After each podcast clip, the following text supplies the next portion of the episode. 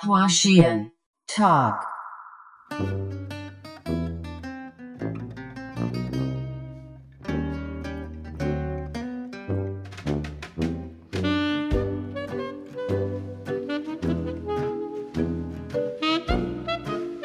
Hello，大家好，这里是花仙桃，我是黄 c o n y 今天请到的嘉宾是杨一老师，应该算是播客界的大 V 了吧？没有没有没有，对，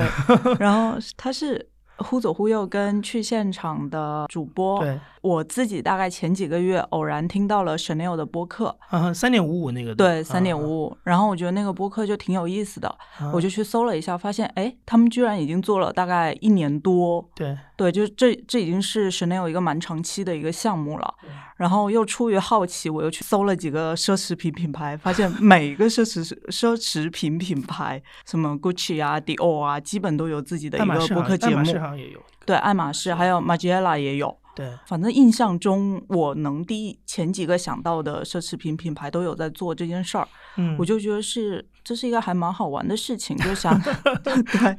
就想来聊一下，就是关于一个品牌去做播客，然后这个话题找你是最合适的了吧？因为我们也在做这个事情的。对对对。哦，好啊，那我我也简简单的自我介绍一下好了。就大家好，我是杨一啊，然后我是呃 JustPod 的联合创始人跟首席运营官，这个是我现在最主要的身份。然后节目的主持的话，就是因为呃互动会，其实我现在参与的比较少了。就最早的时候是我跟陈彦良一起，但我我其实最近一年都很少录那个互动会了。然后呃，去院长会比较多，对。然后这个大概就是我目前工作的一个情况吧。那那如果说品牌播客的话，你觉得就是比如说一个品牌去做播客，它就可以叫做品牌播客吗？所以其实我认为，就是说它只要是做的这个东西是跟一个品牌的清晰的这个定位跟绑定有比较高的关关联度的话，其实都应该叫做品牌播客。这个其实还是个特别英美语境当中的一个说法，因为呃，美国你知道，就是它的 podcast，尤其是到了机构化的 podcast，它大家都是把它当媒体看的。那媒体里面的话，其实如果你要是披露，从披露的角度来说，你就应该是都要写清楚。就是普通公众对于一个媒体内容，他首先认为的你是客观公正，没有太多的商业立场在里面的。所以你如果一旦是一个，比如说你整个这个节目它全部是都有一个品牌来呃买单，或者是说跟品牌的利益关系比较大，所以你从一个告告知听众的角度来说，你都要把它讲清楚。就像呃，你如果看《纽约时报》，它有。这个正常的报道的部分，但是它也会有 paid content、sponsored content，它都会写的很清楚。所以 branded podcast 的这个东西，实际上它的名字的出现也是跟这个多多少少是有点关系的。就是说，它要非常清晰的去区隔这个内容是品牌呃定制或者基于品牌的需求产出的内容，还是它就是一个客观客观的节目。对，嗯，对。你印象中最早开始以播客作为宣传方式的品牌有什么吗？其实，如果这个东西追根溯源的话，我能抓得到证据的，最早的其实是，呃，如果大家去看那个二零零五年六月份的时候，当时那个乔布斯在苹果的那个开发者大会上宣布说，他把那个 Podcast 加入到 iTunes 里面，他其实做了一个 Keynote，然后那 Keynote 里面其实就有列了好多的说啊，这些机构都已经做 Podcast 了。然后，那当然主要的，比如说是像 NPR 这样的电台，或者是纽约时报这样的媒体，但是我记得当中好像也有几家品牌，有保洁。呃，好像有一个车，好像是福特还是那个哪个美国的本土的车，还是通用汽车，我忘了，反正是个车的品牌。然后我们后来因为就是那个，我们就 JustPod 旗下不是有个公众号叫播客一下嘛，嗯，然后我们经常会做一些播客案例，然后在做案例分析的时候，其实我们有时也会发现一些，记得好像是我们之前有一次要想去做一个关于咨询公司怎么做博客这个文章，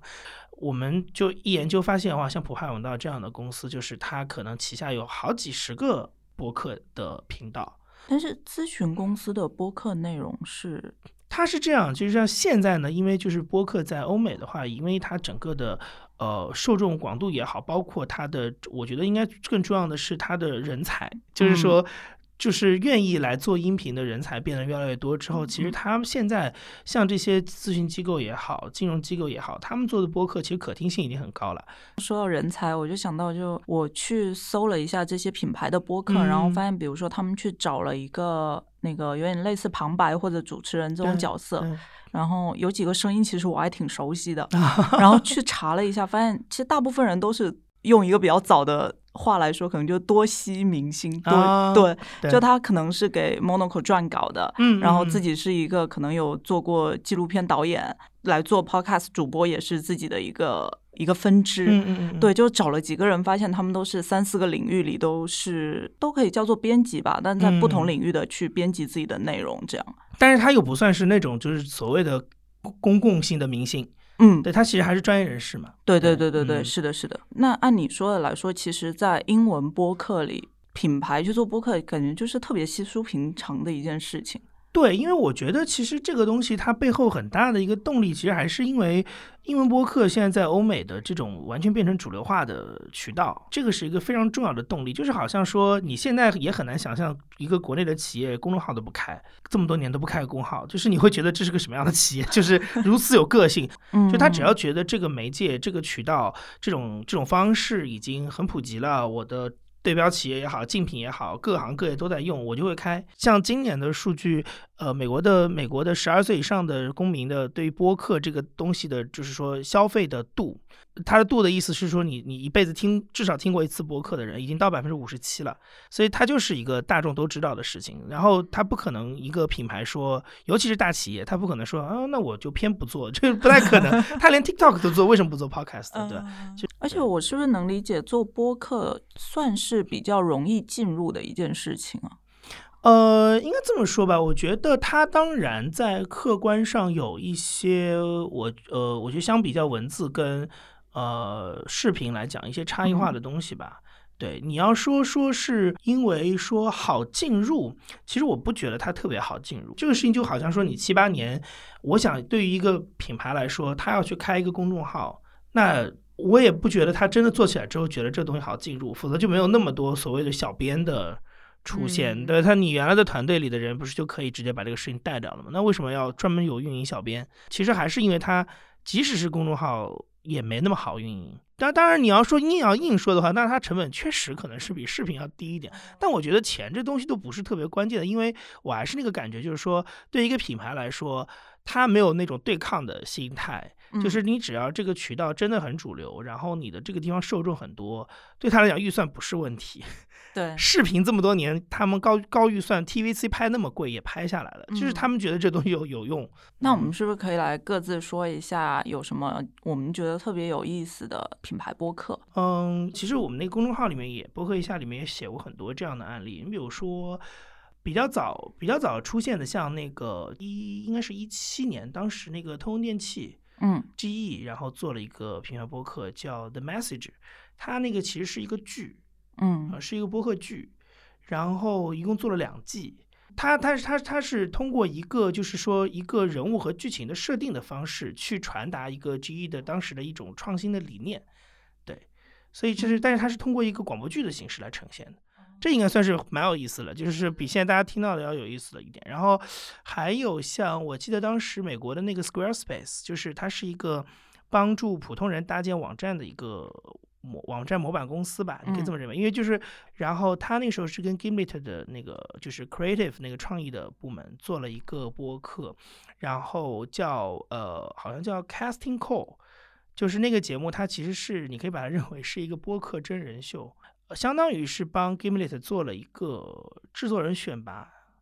就是你就可以像现在创造一零一，创造一零一这样子，对，就是说可能比如说一开始我开放可能啊报名，然后最后可能收到三千个作品，那到了然后我可能进行一轮筛选之后，我可能选出比如说前啊十强啊，然后呢你们就开始带着，然后你就到 Gimlet 的团队里面，然后跟制作人一起去。做做这些事情，然后呢，最后我们再把你的这个作品来做一个筛选。但是它它每一个过程当中，它其实都有导师来做点评的，相当于就是做了一个这样的真人秀，然后最后是选出了前三名，然后头奖是可以就是 Gimlet 跟他一起来做个节目。啊，那个人现在好像还是 Gimlet 的员工，我记得我在 LinkedIn 上查到过的，就是 他还是 Gimlet 的员工，就现在他就是一个 Gimlet 的全职制作人，但是他后来确实是 Gimlet 就帮他做了一个自己的节目，然后是 Gimlet 出品的，啊，对，然后那个节目其实那你要想这个节目就呃形式很有意思了，但是它跟这个品牌的关联是什么？因为 Squarespace 这个网站本身也是一个帮普通人实现梦想的的一个网站。它也是通过提供你专业化的服务，然后是可以让一个小的，比如设计师或某一个小的创业者，可以拥有一个与广全世界联通的一个平台。这这这这，其实就是说，这就是说你在 Gimlet 里面接受导师的培训，跟 Squarespace 帮一个创业者做的事情是一样，是一回事。对，对，它就是非常具象的把。一个网站能够帮你做的事情，通过导师的那些那些具体的话语等等等等，告诉你是这个样。哎，我觉得这个方式想到就原来那种，比如说地方广播电台也会有这种歌唱比赛的那种投票，然后就针对的是可能出租车司机。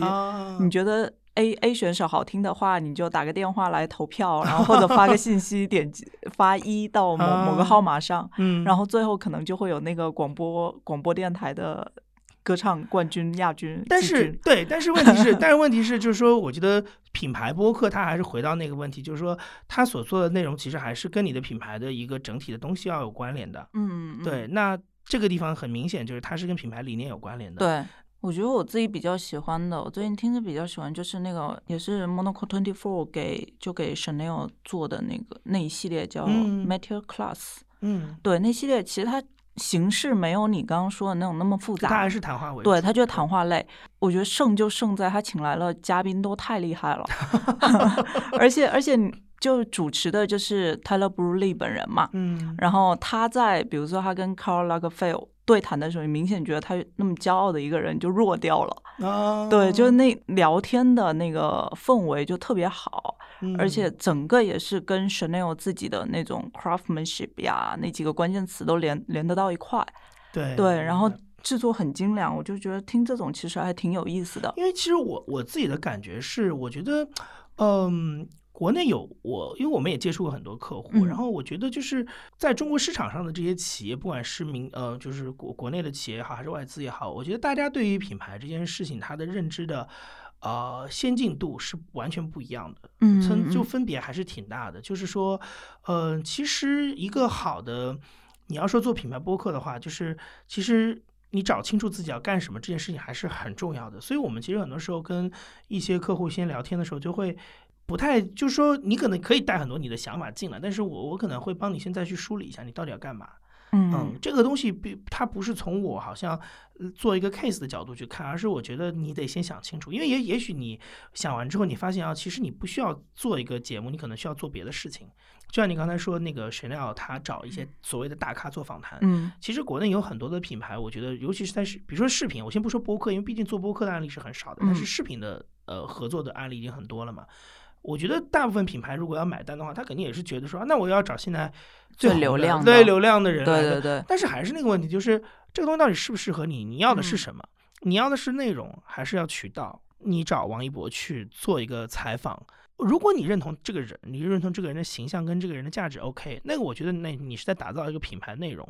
这个是没有问题的。但是如果你要是做渠道的话呢？这个东西是不是真的对你有帮助？也可能他会帮你吸引来一集的王一博的 很多的大量的粉丝来听，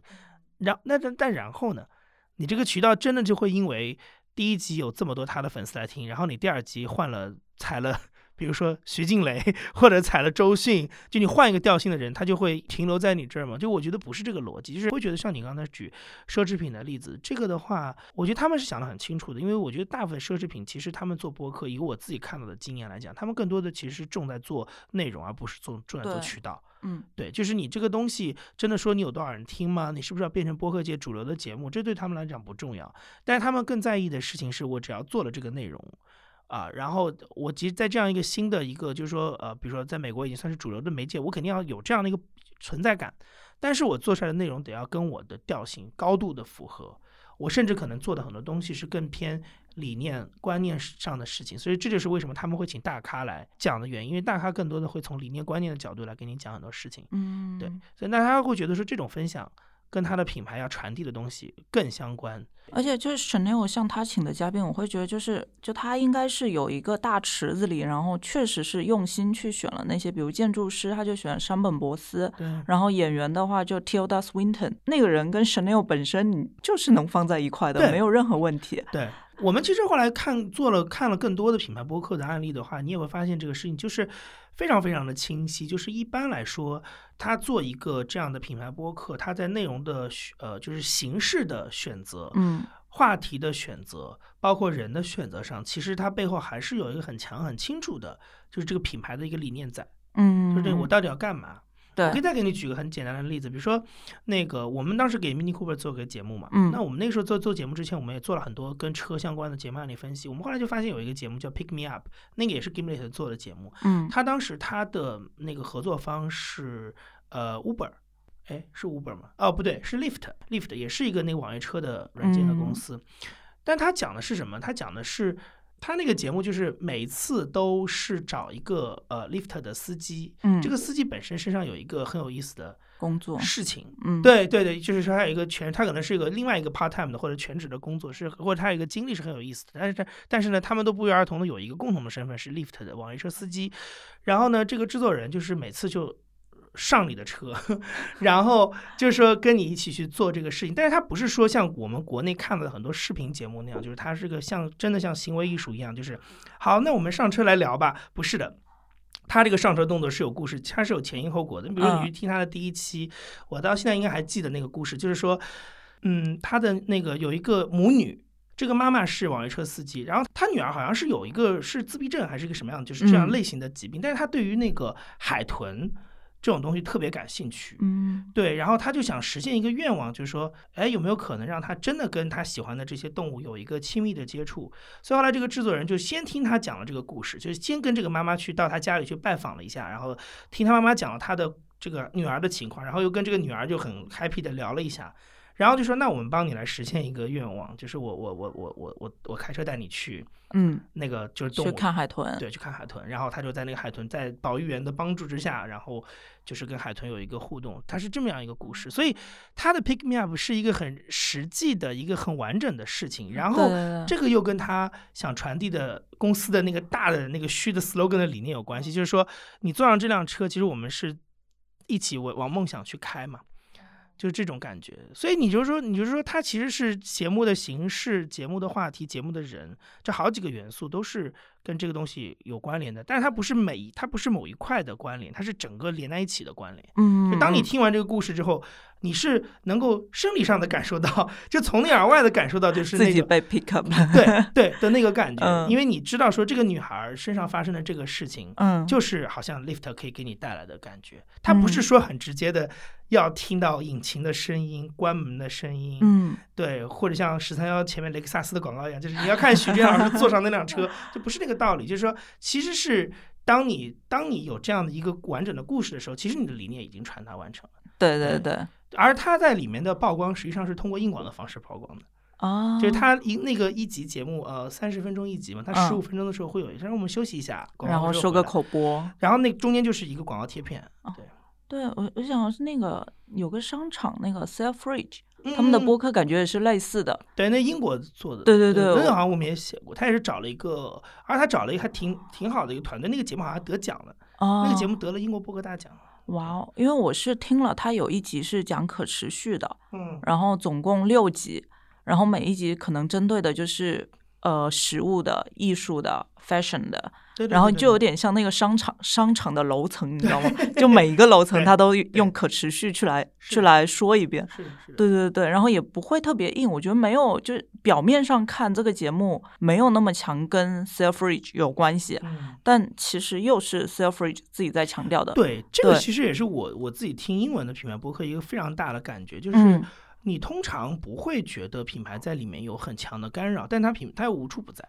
你看我刚才为什么？刚才我一开始想说 Uber，但是我后来一想说不对，因为它的那个节目的封面是跟 Lift 的颜色是很接近的，它不是完全是那个艳粉红色，它是一个过渡的那种像手绘画一样，但是它的也它的色系是粉红色，但 Uber 的色系是黑色，所以我刚才一想说不对，就肯定不是 Uber，因为 Uber 是那种有点像深青商务颜色，对商务 色，它是那种比较跳跃的颜色，所以那肯定是另外一家。还有你刚刚说那个 Gameler，我之前也是上他们官网看到，就是他给 Blue Apron 做的那个，那个对那个我十分喜欢。说什么羽衣甘蓝为什么会红？对，然后还有什么，比如说聚餐时候我们都吃什么？嗯，然后还有好像还讲了美式中餐中餐这种事情。对对对。对，就我我我很喜欢那个节目，然后听完我就想说，哎，它跟 Blue Apron 有什么关系？因为 Blue Apron 不是那种。半竞菜的嘛，对对，我就觉得这这种事也还挺挺好玩的。我觉得品牌是还蛮有勇气去做的。对，因为我我现在其实，如果如果我们回到国内市场的话，是这样，就是说。其实现在对于一个品牌来说，你做一个品牌播客，你做渠道跟做内容两个都还有空间。就是你把自己做成一个排名前五十、前二十的渠道，都 甚至是有空间的。嗯这个其实就很像说，如果你一个企业在一三年的时候就意识到我要做一个公众号，公众号，其实你还是可以做成一个大家都能看到好的。当然，前提还是你不能光发新闻稿。所以现在对对播对于中国人来讲，其实我反而觉得。带来的空间更大，因为你既可以做渠道，也可以做内容。那做渠道就是有做渠道的逻辑，嗯，对。做渠道的话，就是说你可如果你的目的是为了建立这样的东西，那你就得考虑，嗯，比如说一个博客可能，嗯，你的持续的曝光 是很重要的，所以那你可能需要稳定的更新，或怎么怎么样，对。但是我觉得，但但是如果这样博客这个市场如果继续发展，也许可能过三年五年，那对一个品牌来说，你再想做一个渠道，新渠道已经很难了。所以你更多在这个地方能够呈现的就是内容本身，对它的好玩性啊这些东西就会出出来。那我们是不是就可以顺道就是说到那个话题，就一个公司或一个品牌在选择播客作为一个自己说故事的一个渠道嘛？它会有什么 优势跟劣势吗？你说音频这个就是对对对劣势。OK，我从内容的角度，其实我我不想去总结它，因为我相信所有听。呃，画仙桃的听众其实也一般都会听其他的中文播客，甚至可能会去听英文播客，就是听这个事情已经是这些听众非常熟悉的一个消费习惯。所以你从播客当中能够 get 到什么东西？你从播客当中到底哪些东西让你爽了？就这个事情，我觉得每个人心中都有自己的一把尺，我也不想去。呃，具象化大家心中这把尺。那既然聊企业播客，我觉得很好的一点是，大家可以在商言商。我就直接说，从渠道的角度来讲，就是说商业逻辑。因为前面我们提到说，它现在是蓝海嘛，就是说它现在是刚开始早期阶段。那为什么会有这样的状况？其实是因为是硬件的原因。嗯，就这件事情，其实往往是很多讨论播客的时候，大家会忽略掉的一件事情。但是它其实非常根本，因为。硬件这件事情离创作者最远，对，所以大家会忽略它。嗯，但大家可能甚至会觉得说，咦，是不是平台给我带来的所谓的能赋能跟 能量？对，黑化就是是不是最近刚背了大词？对，我最近看那个那个，不是大家都在练那个？对对对，就是是不是平台跟我们带来的能量更多？嗯，但是其实大家会很容易忽略，就硬件给这个世界、这个市场带来的。的力量，因为你要想的是，过去十年在中国，为什么大家阅读文字的渠道会从报纸、杂志变成了公众号跟微博？为什么大家看一个综艺的渠道会从呃有线电视、从卫视，然后变成了爱奇艺跟有腾讯视频？嗯，其实是因为 iPhone 在中国普及了。对对，大家有的时候会忘记这件事情，因为它确实离创作者稍微隔了有一点远，嗯，但它很重要。然后硬件在音频当中的呈现就是真无线耳机跟智能音箱，这个东西其实是我觉得看到的关跟音频，你要说品牌为什么说啊，觉得值得你在音频上去做一点事情，我觉得这个是在现在这个阶段，我就觉得是有前瞻性的企业就一定会注意到这件事情，因为你就好像是站在说一个一二年的企业是不是要。开始考虑对做一些我通过手机来阅读的内容，嗯嗯，对，比如说现在就会还会有人在 challenge 我说，大家都躺在沙发上刷抖音，为什么会有人听播客？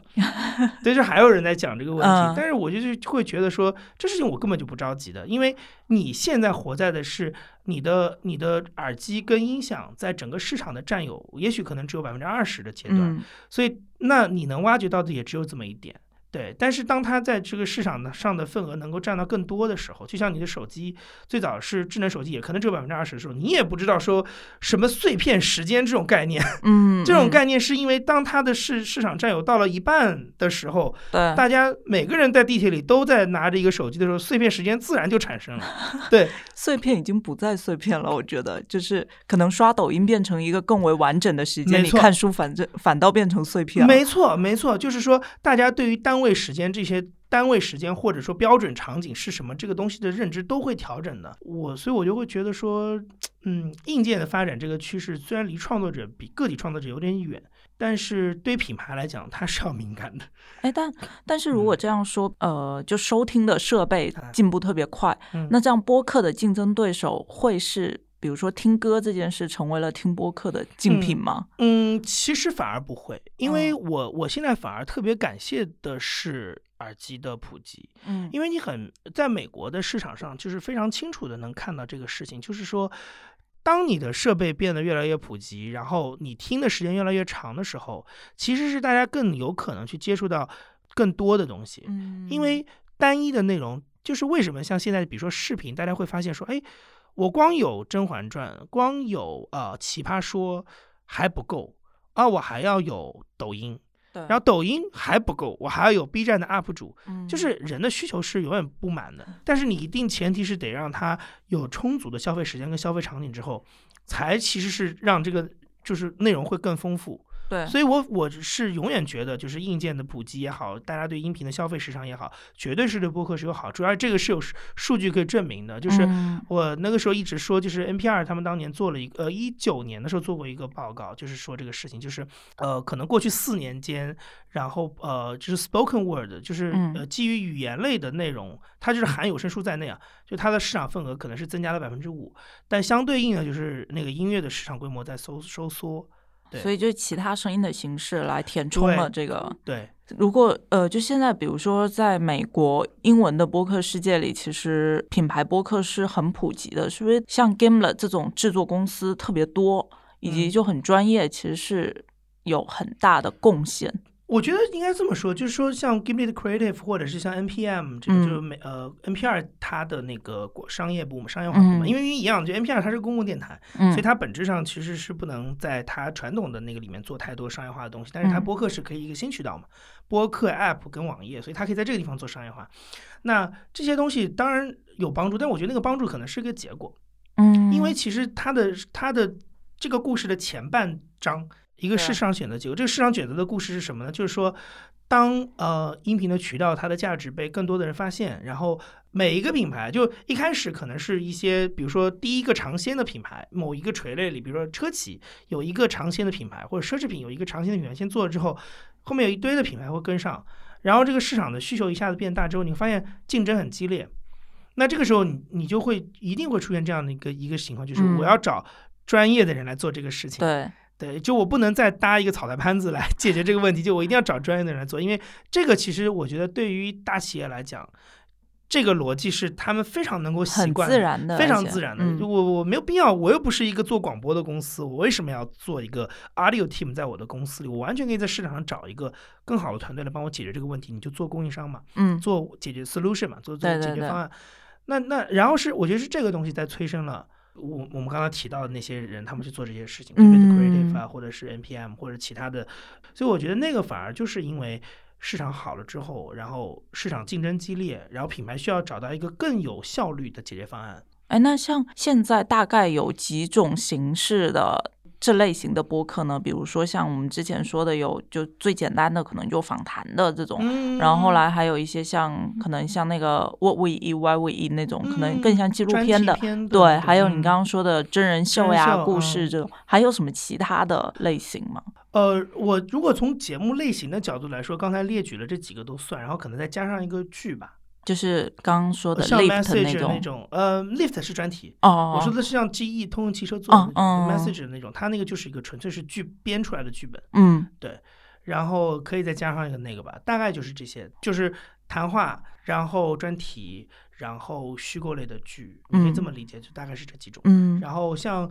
像真人秀这种，我觉得都是在专题的情这个基础之上再往上加的东西。对对，因为我自己的话，其实我最早听我听播客也不久，就是可能一八年、一九年才开始听，而且最早就是从中文播客开始听嘛。然后还有可能比较早听英文，就是 Monaco Twenty Four 那些，就都中规中矩的。所以我会觉得我听播客，我对于播客这件事的想象力有点被局限了。我最早以为可能就是访谈型，大不了再变纪录片，这可能就。差不多就这样了，对对对对，我应该这么说，就是电视工业当中节目研发是一个非常专业的事情，嗯，然后那套东西其实在广播里都可以用，但是在中文的广播里几乎没有被用过。对，我觉得现在中文的播客其实大部分都是对谈呐，因为因为我们的广播是这样的，嗯，对，就是大家不要忽略，就是说你从小的那种。呃，肌肉记忆，就对，就是 肌肉记忆，就是你不要忽略这件事情对你的影响力。嗯，就是我我记得我那个时候好几年前在研究那个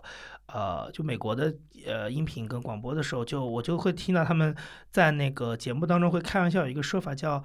呃，就 such public radio moment。嗯，就是他会听到一段，然后就是哗，那个现场的那个就是公园那种哒哒哒哒吹笛子的声音，然后有小孩在旁边跑的声音出来，然后那个主持人说哇，such public radio moment，那就是肌肉记忆，就是他会觉得那种就是你一个节目当中出现了大量临场感的，然后记录像很重重的东西，那就是公共电台做的事情。嗯，然后商业电台就是聊天放歌，就是那也是他的肌肉记忆。但是在中国，其实我们是只有就是商业电台的这套东西，就谈话。然后深夜清谈，然后热线电话，然后点歌这些东西，就是他对于包公共电台的那套东西，在中国是没有的。但是我觉得，嗯，像视频，为什么你会感觉它天然就会很丰富？是因为电视台在九十年代的时候，实际上它就已经实现了一个，就是每一个电视台都要做全国化的普及，嗯，它变成一个非常竞争激烈的市场，这跟广播电台非常不一样。然后。我一个，比如说我一个老家在安徽的人，然后我家里又可以看到中央台的的节目，又可以看到湖南，又可以看到我们本省的节目，又可以看到上海的节目。然后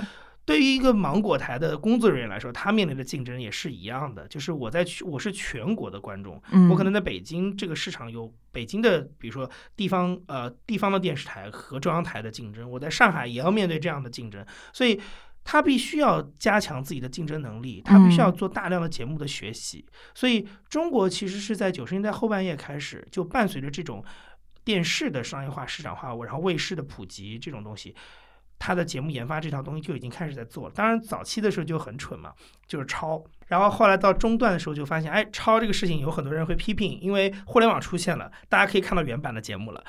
所以到了第二个阶段，就是中国的综艺到了第二个阶段，就是比如说像达人秀那个那波，嗯，就开始我直接去买国外的模式，嗯，我请国外的团队来，你你把你的那个 franchise 授权给我，然后我们可以做一个就是合规的一个中国版的落地的节目，嗯，然后最后到现在，你会发现这个长达二十年的学习就会到到带来最后一个结果就是。我们开始有至少有一批一线的制作人开始知道一个节目创作的思维，核心思维一整个完整的流程。对，嗯，他就知道说哦，节目研发是这个样子，我可能需要有核心需求，然后中间有外外围，然后我可以有拼接有组合，他知道这个方法了。所以你像现在浪姐啊什么的，大家就都开始有一些这种非常本土原创的节目模式可以出来了。对，那电视工业经历了三十年的过程，做到了这件事情。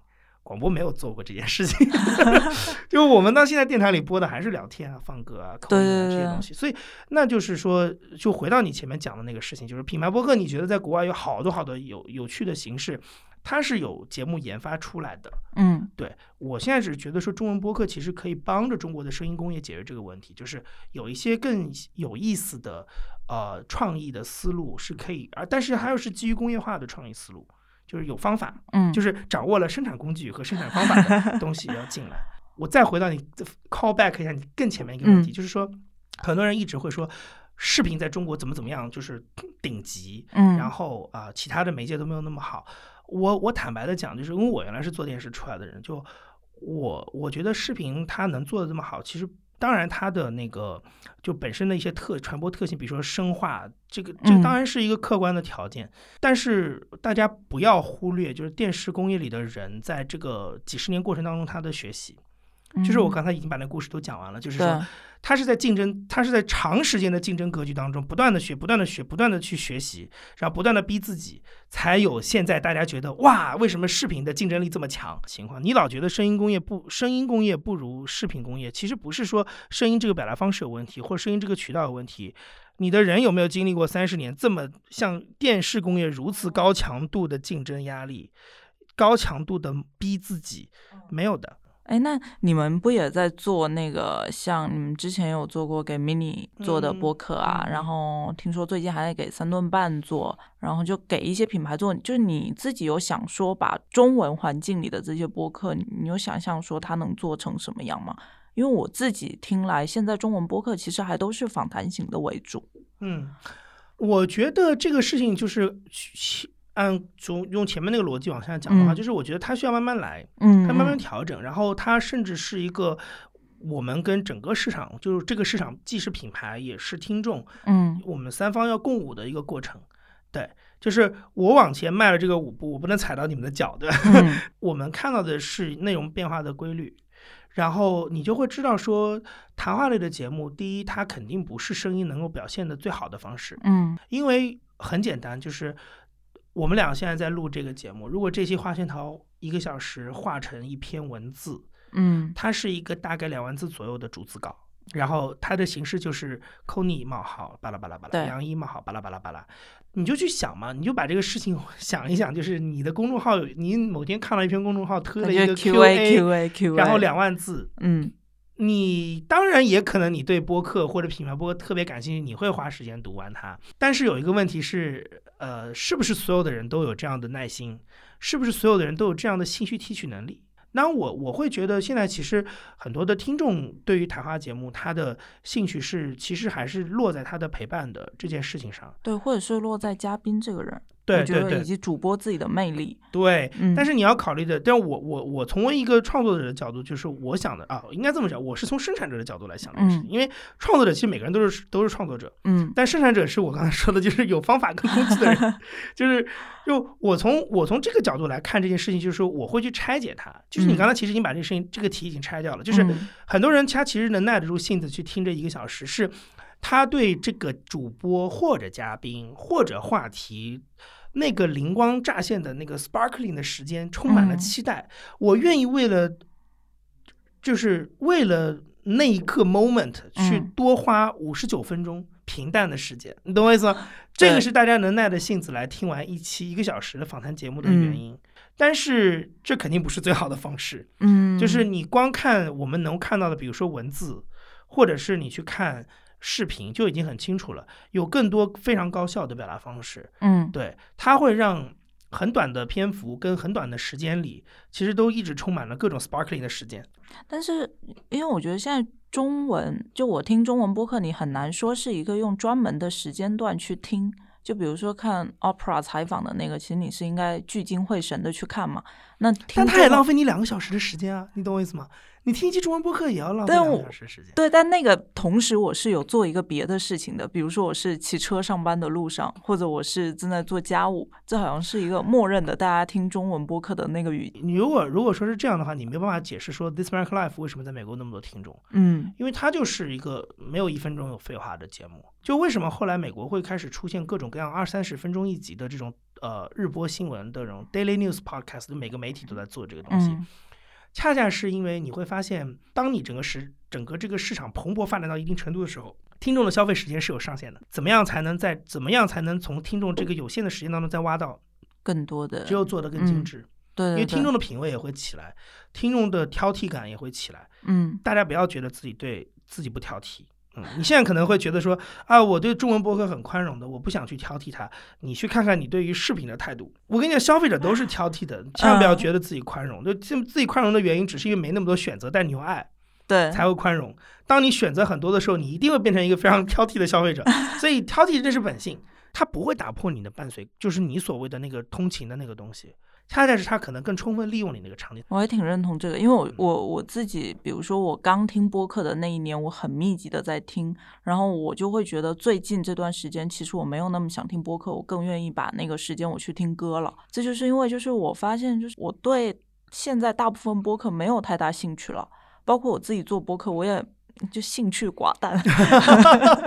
对，就热情过去了。这个其实就，但是你你回过头看，为什么你你一般人大家对于比如说饰品的消费这件事情就不会出现这个事情？是